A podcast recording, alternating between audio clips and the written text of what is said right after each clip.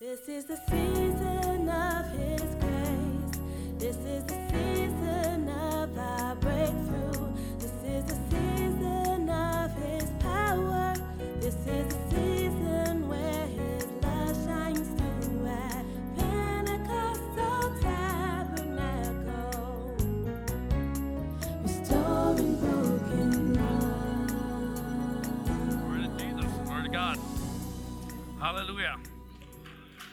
greatest of creation, the firstborn. We give God glory, give Him all the honor. He's the one we're here for. Amen. Well, thank you uh, for being here. You may be seated. Uh, my name is Saul, for those that don't know me, and I'm going to be sharing the word with you today. Um, so, hope you guys enjoyed your extra hour of sleep. I wish someone had told my kids, you know, but it's all right. We did all right. We're here today. Um, and I think it's kind of cool that the kids are staying here today um, because today I want to talk to you about worship. And I think it's, it's central to who we are, it's fundamental to our, our, our life on earth. Like, why are we here? You know, other than to bring glory to Christ. And so I want to talk to you guys about worship today. Um, if you remember last time when I spoke, I talked about rest, right? And we talked about how we, the pipes, shouldn't take credit for the work that the water does, for the quenching of the thirst that the water does. And today I want to talk about the water. I'm going to talk about the gift. What is it that, that we, we seek? What is it that we find? Um, and who God is in us. Um, so let's pray. Dear Lord, we give you thanks, Father, for your word. We give you thanks for sharing it with us. We give you thanks for opening up to our hearts, Lord. We pray tonight that you would uh, open our ears to hear, that you would open our eyes to see, that you would open our hearts to receive, and that you may be glorified in all of this. And we pray all these things in the name of Jesus. Amen. All right, so worship, kind of a big topic, right? Uh, I still remember a couple years ago, Jeff Barnison preached this, this sermon, um, and he's like, you know, what is the picture of worship? And he's like, right? A worship leader kind of like front back, mic open, hands up. And that's what we think about worship, right? When we think worship, like that's the first thing we think about. But there's so much more. There's so much work to worship. And that might not even be the central part of worship. And so today I want to talk to you about what, what, what the real kind of substance of worship is in the scripture. Uh, if you remember a couple years ago, there was this really famous song, right? It went like all over the world called The Heart of Worship by Matt Redman. Um, and this, the song has a really cool story behind it. It was basically this is church in England, and for some time they felt that their worship uh, maybe wasn't as genuine or as heartfelt as it had been for a while. And so one day the pastor said, No more bands. Getting rid of the band. We're getting rid of the singers. We're turning on the lights. No more of this flashing stuff. Turn off the screen. Turn it all off. We're going to worship in the way that we used to, right? Just a cappella. And people came in and everyone's looking around and it was like, this is kind of kind of weird. You know, like turn on the music, give me something here. Um, but it turned out to be over time, like people really went back and they started thinking about what it is we're worshiping, what it is that the music is supposed to do, what it's supposed to help us do. Um, and then Matt Redman wrote a song about it, wrote a song about the experience. Uh, and you've probably all heard it, right? I'm coming back to the heart of worship, and it's all about you. Um, but my favorite verse of that song uh, goes like this It says, King of endless worth, no one could express how much you deserve. Though I'm weak and poor, all that I have is yours, every single breath. I'll bring you more than a song, for a song in itself is not what you have required. You search deeper within through the way that things appear, and you're looking into my heart. And then it goes to the chorus, and everyone sings it, and everyone's standing up, and you're back to this, right? but the question that I always had when I when I heard a song is like, well, when God looks into my heart, what is He looking for? What what is it that's gonna affect? What's gonna determine whether I'm giving worship or not? In other words, what makes worship worship? And so that's what we're gonna talk about today. Uh, so if you could please put up the first slide, the scripture, next one. Perfect. So we're going to talk today from uh, Romans 12, 1 and 2.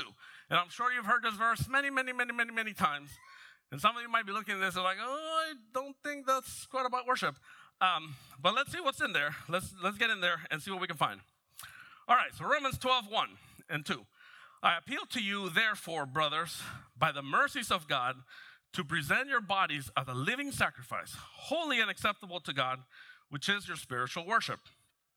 Do not be conformed to this world, but be transformed by the renewal of your mind, so that by testing you may discern what is the will of God, what is good and acceptable and perfect. And so there's our text for this morning. And, and again, like you say, well, the, the first verse kind of has the word worship in it, right? So that makes sense. Uh, but what about the second verse? How does that tie in? And, and, and what does that mean in our daily lives, right? Because worship, you know, we kind of use the term loosely sometimes, and we say, well, worship means when we sing. But worship also means when we give offerings. And worship also means when we do things that are for God. So, like, we use the word in a lot of different ways, and there's got to be a way, there's got to be something that connects all these different meanings to the words, that connect all these different activities and all these different things that are tied into our conception of worship.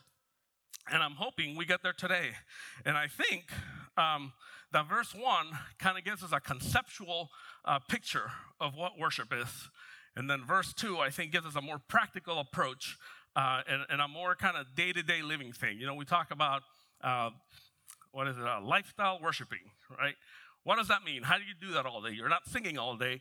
You're not, you know, playing the, the guitar or the drums or whatever all day. There's got to be something else. So let's see what we can find. All right, so Romans 1. I appeal to you, therefore, brothers, by the mercies of God, present your bodies as a living sacrifice, holy and acceptable, which is your spiritual worship.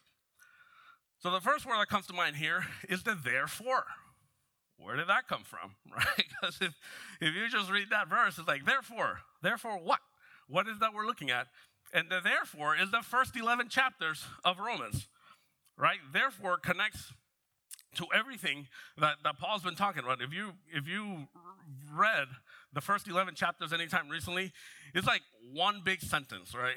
And he's like blah blah blah blah blah and this and that and this happened and then that happened and it's really the the the story of, of salvation, the story of grace, right? If you recall, it starts with you know, how we were hopelessly lost. Like we had no way to know God. We were all lost in our sins. You know, people saw the creation and instead of worshiping the creator, they worshiped the creation and they made idols, right? Then it talks about how uh, Jesus had to come and die to free us from that sin. But not only did he come and free us from the sin and die, but God called us into his kingdoms. He made us sons and daughters, co heirs with Christ, and nothing can separate us from the love of God, right? That's all of 11. And then it goes into this thing where it says, Oh, the depth of the riches and the wisdom and the knowledge of God, right? For who's ever known the mind of God? Who can give him counsel? Who's ever given God a gift so that he has to be repaid? For everything is from him and through him and to him, and all to God be the glory forever. Amen. And we had this huge moment after 11 chapters, and now we get to this. Therefore, therefore, Present your bodies as living sacrifices. And so we always have to keep in mind what the therefore is. We always have to remember, you know, and I that the therefore means that we're not worshiping to get these mercies. We're not worshiping to get these things. We're worshiping because of these things. Because God's made a way for us to enter, because God's made us holy and acceptable, that's how we can worship. And that is an amazing thing to think about. You know, we're, we're able to do this only because Jesus has done all this for us. And so Paul says, all right, well, by all these things, you know, if you kind of understand what I've been talking about, therefore you present your body by what you most hold dear, right? I appeal to you, you know, by these mercies of God, be a living sacrifice. So, what is a living sacrifice? How does that work? right? Because when we think about sacrifices, we think about Old Testament sacrifices, right? Where somebody brought a big bull, right? Brought it to the priest. The priest killed it and spread the blood, right? And maybe ate some parts of it. Then they put it on an altar and they burned it up, right? God received the smoke as an offering, and the animal was done. It ceased to exist, right? So I hope that's not what God is asking us to do. But he's saying, no, no, no, no, no. You're a living sacrifice, all right? You can do this somehow continuously, again and again and again and again, right? You're sacrificing yourself as a living sacrifice for me. You're bringing an offering. And this kind of makes sense, right? If you look again at the, at the rest of Romans, right? Chapter 6, it's, it's like two, three references where it talks about presenting your members, you know, as living sacrifices, and they become instruments of righteousness, right? Things that you do well, things that praise God through your body, with your body. And so this kind of harkens back to that idea. And, and thank God, you know, gives us some hope that we're not to bring ourselves up on the altar, you know, stab ourselves and present ourselves to God. That's not what he wants. He wants something else. All right? And so we have the idea of the living sacrifice, holy and acceptable to God. And this is key because as we talked before, you know, God has made this happen. God has made this possible. God has called us, He's sanctified us, He's freed us, He's cleansed us, He's made us uh, acceptable to Him through the blood of Jesus. And so we're presenting ourselves as a living sacrifice, holy and acceptable to God, which is your spiritual worship. All right, and I want to spend a little bit of time here on, on what this worship looks like, what it is, what it does. And again, I think this verse one is a little bit more conceptual, more open, and I think verse two hopefully brings us back more into our day to day. So, worship. You know, your spiritual worship, you presented yourself as a living sacrifice. You are now giving God spiritual worship. What is that? Oh, sorry, give me a second. Okay. So when we think about worship in the New Testament, there's a fundamental shift on the way that God talks about worship, on the way that we do worship, right? Um, back in the day, again, you brought your, your bull, you brought your offerings, you gave it to the priest, and that was the extent of your involvement. Right? The priest then took it, they did the sacrifice, they brought it to God, they did whatever God asked for it. If it was a, you know, one of these uh, the waste offerings or whatever it was, they did what it was, they presented it to God, and that was it. That was the end of your of your involvement there. But in the New Testament, there are two big shifts um, that, that, that we see in Scripture. And the first is that there's a huge shift away from an emphasis on place and outward form, right? And we start talking about the heart. You know, there was some heart talk back in the in the Old Testament, right? About David having the right heart, about people turning their hearts back to God and that sort of thing. But the worship was a lot of it was external. You know, you did these things because God commanded you. You did these things because He asked you to. And then you brought your offering, and that was the offering. That's what you were supposed to do. But in the New Testament, right, we have this shift where, um, you know, the place doesn't matter, right? He, Jesus tells the woman at the well, eh, hold on here, you know, we're not going to worship in this mountain or in Jerusalem. You're going to worship in spirit and in truth, right? It doesn't matter where you are. This is the way you worship. Um, and then Jesus himself always railed about the Pharisees, right? What was their thing? He's like, well, these guys say the right things, right? They honor me with their lips, but their hearts are far from me, right? They worship me in vain because they're just, you know, going through the motions.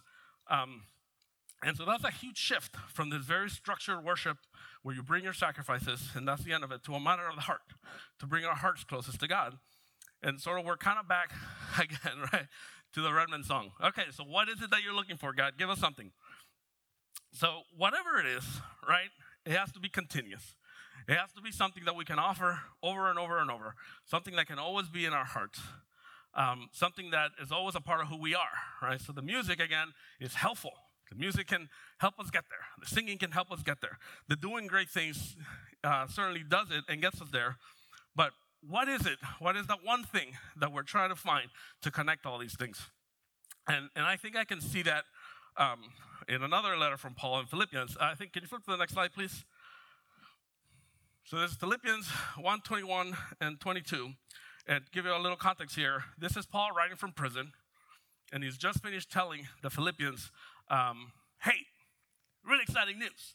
It's like all the Roman soldiers know that I'm in jail because of Christ. And all the brothers have heard about this, and they're super encouraged because I kind of took this stand, and I'm in jail, and I'm in prison, and people are preaching the gospel now with great boldness, right? And he's like, some people do it out of spite just to mess with me because I'm in here, they're out there. But he's like, I don't care because the word of God is being preached. And I rejoice in that. And then he says this. And look, I don't know if I'm going to live or die, right? But this is what I, what, I, what I value. And he says, as it is my eager expectation and hope that I will not be at all ashamed. And that is ashamed of the gospel in the context, right? But that with full courage, now as always, Christ will be honored in my body right? It is my full expectation that whether I live or whether I die, right, Christ is going to be worshiped, going to be honored in my body, whether by life or death. For to me, to live as Christ and to die is gain. And so again, like you might be staring at me a little bit like, okay, I missed the worship part. Uh, but what you see here, right? What you see here is God basically, Paul basically saying, hey, this is how I worship. This is how I worship in life or in death. And here it is. To live is Christ, and to die is gain.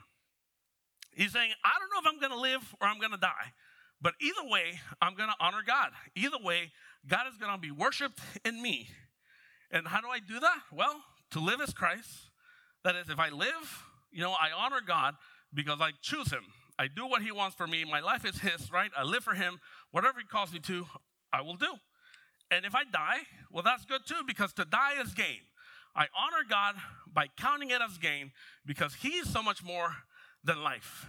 And I think what Paul seems to be saying here is that we worship and we glorify and, and, and we uh, honor God in our bodies by choosing Him, by valuing Him, by counting Him more than everything else that we have in our lives, by counting Him above everything that the world can offer, right? If I'm alive, I choose Him, right? I live for Him, I give my life for Him. My life, my life, everything I am is Christ. That's all there is. And if I die, it's better for me because I would gladly trade everything that I have for Him, to being with Him. You know, he's saying, Look, I'm not sad to live my life on earth because I count Him more. You know, I want Him more than my family, I want Him more than my church, I want Him more than my career, than my job, I want Him more than my house.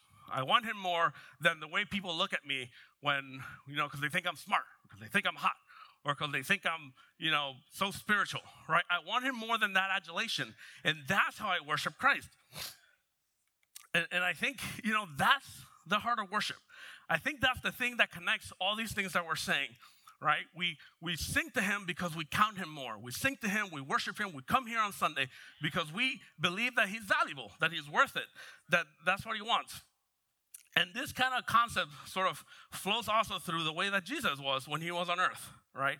Over and over and over, he went around, he's telling people, choose me, right? To his disciples, hey, drop your nets, drop your boats, leave your job, follow me, right? To the rich young ruler, take everything you have, sell it, give it to the poor, make yourselves treasures in heaven, right? Show me that you care more about being with me up there for all eternity than you do about your stuff and to Martha, oh, Martha, Martha, you are so troubled. You're so worried. You're doing so much for me.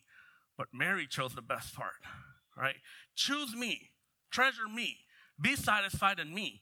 That was the way that Jesus dealt with, with that's what he kept saying over and over and over when he was on earth. And I think that's the key to, to worship, right? We worship God by finding our deepest satisfaction in him. Above all else, above everything we want, about everything we do, right? Being satisfied in Christ. Um, if you've ever heard a sermon from John Piper, this is like his thing. Like he wrote a whole book about this.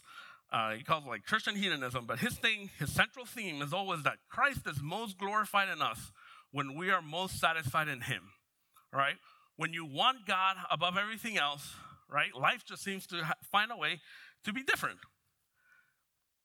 And so when we think about worship, right, a lot of times we get so preoccupied with the things of this world that the worship becomes about us, you know, about what God can do for me, about um, how I feel when I'm with God. You know, I feel peaceful, I feel great, I feel fantastic. Let's do this again, right?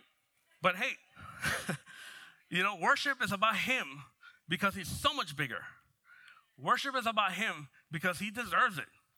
Know, and kid, kids get this, right? Kids get this a lot if um, if you ask a kid about his dad, right, a four-year-old boy, he's like, "Hey, is your dad strong?" He's not just stronger than my mom; like he's the strongest, right? My dad is the strongest. My dad's the fastest. My mom's not just cool; like she's the best, right? There's no one like her. Like kids get this, right?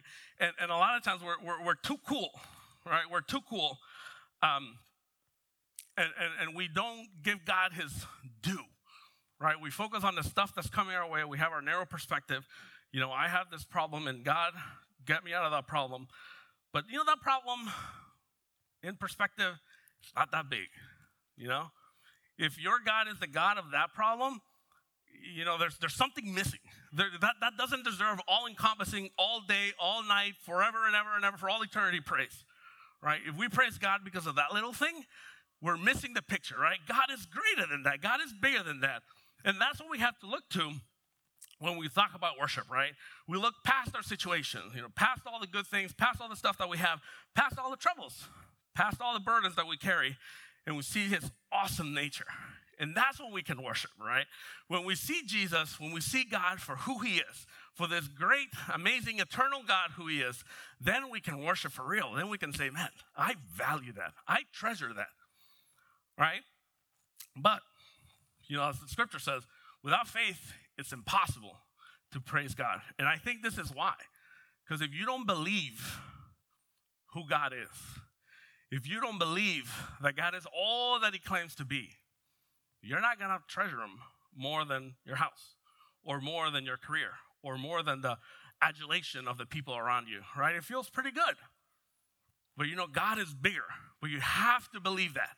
We have to find ourselves in a place where we see God for who He really is, because then we can value him. Then we can treasure him for everything that is done.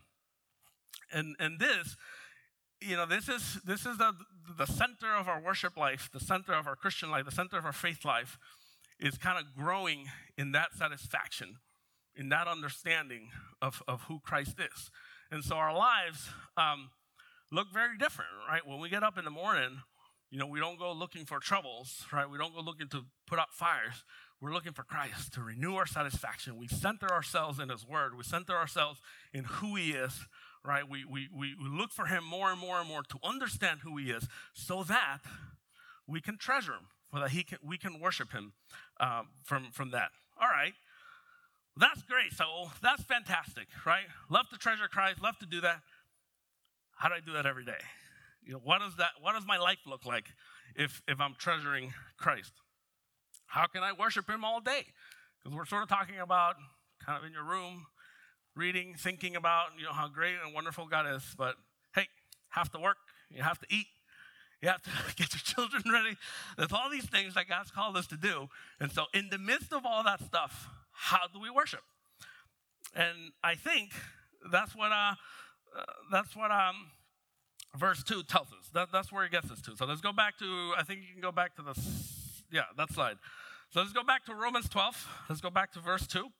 And remember, the first, you know, I appeal to you, therefore, brothers, by the mercies of God, present yourselves as a living sacrifice, holy and acceptable to God, which is your spiritual worship, right? Which is your spiritual, ever constant treasuring of Christ, of God, for who He is.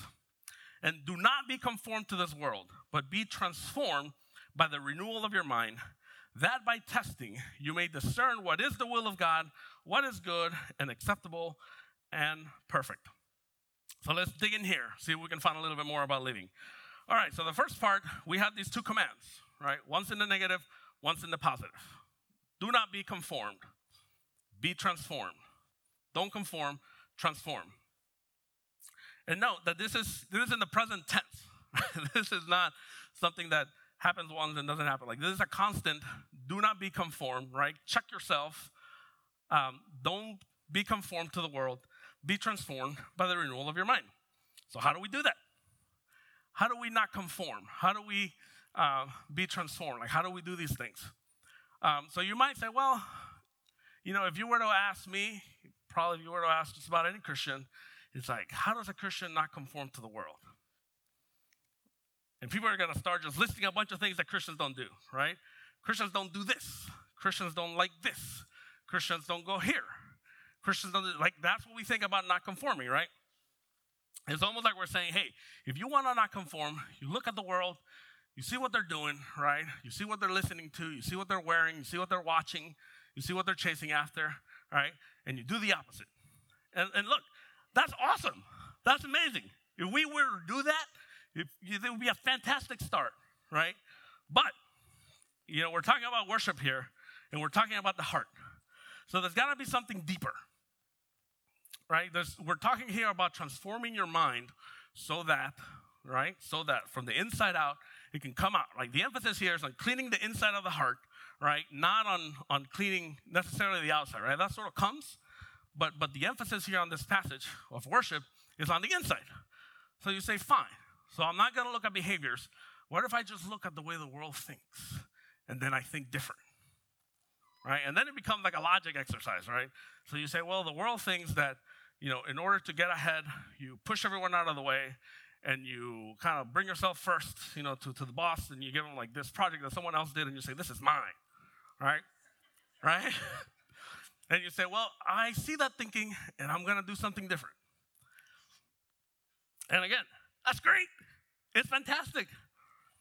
Right? But this is, again, it just falls short of what this, what this passage is really getting to. Or we're talking about a renewed mind. We're talking about a different mind. We're not talking about something that I see, you know, and I kind of work up the courage and the discipline, and I say, nope, I'm not gonna, you know, I'm not gonna disparage my, my colleague here. I'm gonna bring my colleague to the to, to the, the boss and say, hey, you know, this colleague did this thing and it was awesome. And again, we were to do that, fantastic, right? But that's not what we're trying to get at here. We're not thinking, um, you're not looking for, for just a, a, a, a disciplined um, sort of Christian life. We're not saying you listen to enough sermons and you read enough books and you think about this hard enough and you can do this too, right? That's not what this passage is saying, right? This is not like me doing this stuff because I'm so smart, because I try so hard. It's something else. We're being transformed. Um, by the renewal of our mind. So the focus again is on what can do, what can God do, and what is different here. And I think the key word in this passage is in that middle section, right? So we said, um, "Be transformed by the renewal of your mind, so that by testing you may discern what is the will of God."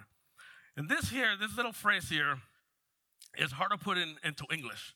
And if you look at the at the NASB, uh, that version says, you know, you get a renewed mind, so that you may prove what the will of God is, right? And this is a, you know, I prove them over and over, that sort of thing. The, the, the NIV says, um, you renew your mind, and then you will be able to test and approve what's God, what God's will is. And I think these kind of give us a little better idea of what um, Paul is really trying to say. And we just don't have that word in, uh, in, in English that does it. But the word in Greek, uh, if you look it up, is dokimazein. And the, the root of this word, dokimos, is about testing currency. It's about testing coins, right? It's the idea that, you know, back in the day, you're selling 10 cows. So some guy comes over and he's like, hey, I'll give you this shiny coin for those 10 cows. And you say, well, like, I know what my 10 cows can do, right? I know what, how much they can feed. I know all these things. Like, what does this little coin do for me? So you take the coin, right? You scrape it up a little bit, you taste it, and do the teeth, right? You try to find out what it is made or you try to find out the value, right? And then you say, hey, this is this is a gold coin. I know what a gold coin of this size can do. All right, take my cows, right? But the idea here is on valuing the coin, right? You don't just look at it and you say, hey, a copper coin, sure, I'll take that. Or, hey, this is pig iron, I'll take that too. I love this coin, you know, bigger and better, whatever it is, right? The, the, the root of this word here is on valuing the, on, on looking at the value of the coin. And so when, when, when we talk about this uh, in the context of our worship, you know, the, the, the, the point of, of the renewed mind is not so much that you can see things, that you can understand things, but you can approve things. You